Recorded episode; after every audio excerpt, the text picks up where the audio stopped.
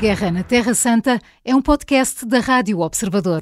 Em destaque, a situação no Médio Oriente. Depois de mais uma noite de bombardeamentos, a ONU deixou alerta. Ninguém está seguro na faixa de Gaza, nem mesmo os deslocados. E José Filipe Pinto, isto não parece ter fim à vista. Netanyahu disse que a guerra não está perto de terminar.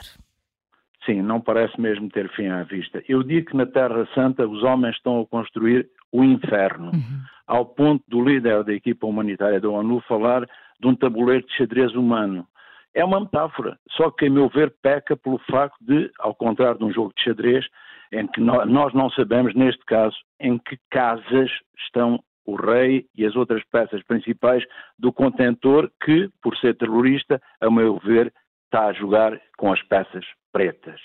E a situação, portanto, continua a agudizar-se. E quando Netanyahu assume, e, e repare que Netanyahu está cada vez a ser mais contestado internamente, como a peça acabou de dizer. Exatamente, sim, sim.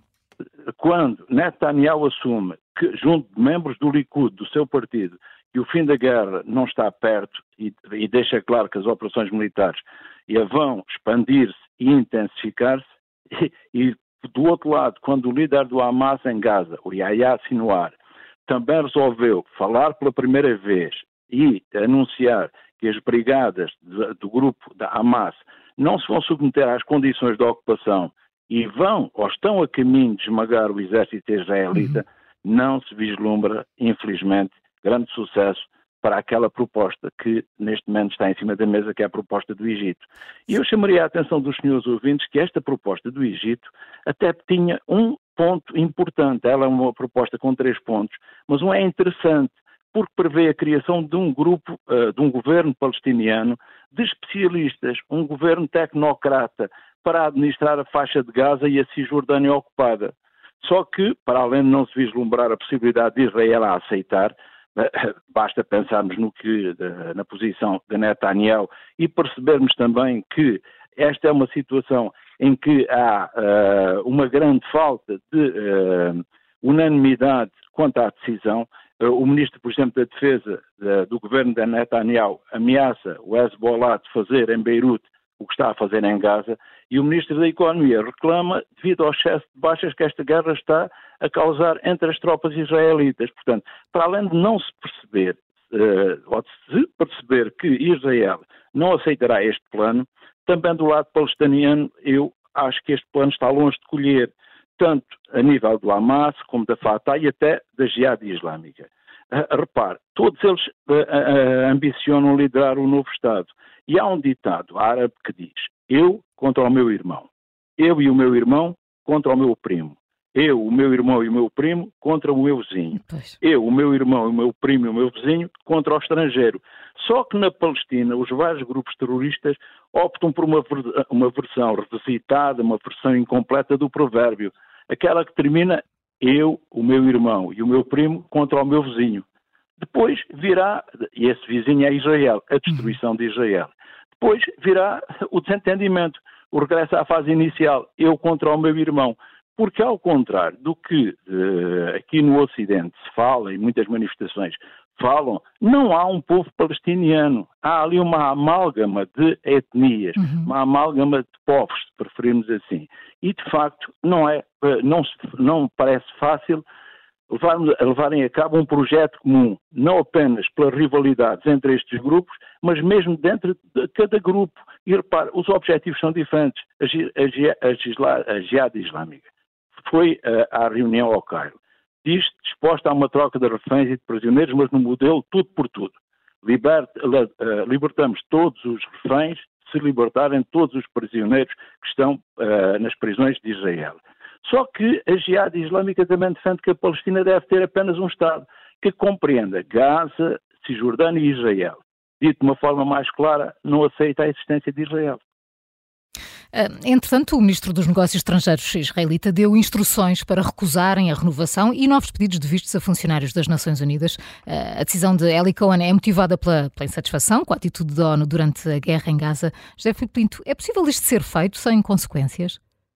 Não, não é possível e esse é um erro que Israel comete desde o início e que começou nos ataques que fez uh, uh, ao secretário-geral António Guterres uhum. e que mostra o quê? Mostra que Israel tem uma versão. Israel foi vítima de um ataque de, brutal de aquilo que eu chamo um massacre terrorista. E, evidentemente, grande parte da comunidade internacional colocou-se ao lado de Israel. E os Estados Unidos eh, foram ah, muito lestos a dizer que Israel tinha não apenas o direito, mas o dever de se defender. E o que acontece é que Israel, a forma, a estratégia a que Israel está a recorrer, acaba por estar a virar a comunidade internacional contra Israel. E por isso mesmo as Nações Unidas acabam por ser aqui um elemento de, de choque. E porquê? É, é um facto que eh, muitas da missão das Nações Unidas que está na Palestina tem, uh, sente-se que tem uma grande proximidade à causa palestiniana.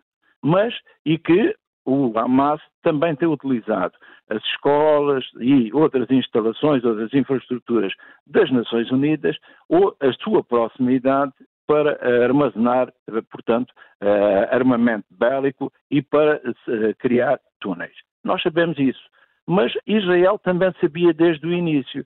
E o que acontece é que neste momento Israel está numa posição Israel contra tudo e contra o mundo. E esta questão de, faz com que Israel esteja cada vez mais isolado na uhum. cena internacional. As Nações Unidas, nós já percebemos que vão precisar, a Organização das Nações Unidas vai precisar de uma grande renovação, tanto no seu, principalmente a nível do seu Conselho de Segurança. Mas não parece que os principais, os cinco membros permanentes, estejam disponíveis para essa renovação. É evidente que as Nações Unidas foram, nasceram para uma conjuntura e hoje o mundo tem uma conjuntura completamente diferente. Eh, nasceram numa conjuntura de mundo bipolar e neste momento nós temos um mundo a caminho de um mundo de múltiplas ordens, que é uma coisa diferente. E o que acontece é que, neste caso, Israel vê nas Nações Unidas alguém que está do lado da causa palestiniana, não deixando uh, que uh, é possível que alguns desses membros das Nações Unidas sejam defensores da causa palestiniana, eu penso que o que aqui está em causa é muito mais do que isso. É o elemento humanitário. E eu penso que as Nações Unidas têm desempenhado um papel muito grande. Aliás, a própria União Europeia financiei muito o Hamas, mas financiou o Hamas político. Porquê? Aquilo que se chama a visão humanitária, aquilo que se chama, portanto, o apostar no desenvolvimento. E esta questão, repare, nós acabamos na União Europeia de aumentar as verbas que uhum. afetamos a esta ajuda, a esta ajuda humanitária. Portanto, Israel fez muito bem há alguns anos quando a retirou de Gaza. Não há colonatos israelitas em Gaza. Está a fazer muito mal agora e está a encontrar inimigos em todo o lado. E é evidente que quando um país se isola, acaba por ver inimigos em todos aqueles que estão no terreno. E as Nações Unidas têm tido um papel determinante para minorar, não é resolver, mas é minorar uhum. o drama humanitário que está a graçar em Gaza. É, também está a ser notícia a decisão do governo israelita de proibir a entrada no país de, da maioria dos trabalhadores palestinianos da Cisjordânia. É, José Filipe Pinto, esta decisão pode custar à economia até 750 milhões de euros por mês. Só importa o agora e mais tarde logo se pensa nas consequências? Pois, o grande problema que está é que pensam que no meio desses trabalhadores poderão também ir uh, grupos, uh, uh, elementos terroristas. Mas a grande verdade é que a economia de Israel neste momento está a, a, a, sofrer muito. Porquê? Não é apenas uma economia de guerra, é mais do que isso. Repare, neste momento sabe-se que o turismo para Israel está, está portanto, de, completamente parado. E porquê? Ninguém vai visitar um cenário de guerra. Segundo, percebe-se eh, imediatamente que Israel está a gastar uma fortuna nesta guerra, uma fortuna diária. E depois percebemos o que a Maria João acabou de dizer, é que uh, a economia uh, precisa de mão de obra. E a mão de obra não é por acaso que os primeiros libertados dos reféns foram uh, nepaleses, paquistaneses, porque também eram mão de obra que estava ali apenas precisamente para cumprir essa função. Ora, não há economia nenhuma que possa uh, manter-se sem um recurso à mão de obra. Isto é um peso muito grande uh, e que vai agudizar-se. É claro que Israel pensa que eh, vai adiando o problema, vai pensando, é preferível termos um impacto económico do que podermos estar a meter no, dentro de Israel terroristas disfarçados de trabalhadores. É um risco, eu percebo eh, essa, eh, essa perspectiva. Só que não há economia nenhuma que possa subsistir a uma paragem tão prolongada. E o próprio Netanyahu já disse que a guerra está para durar.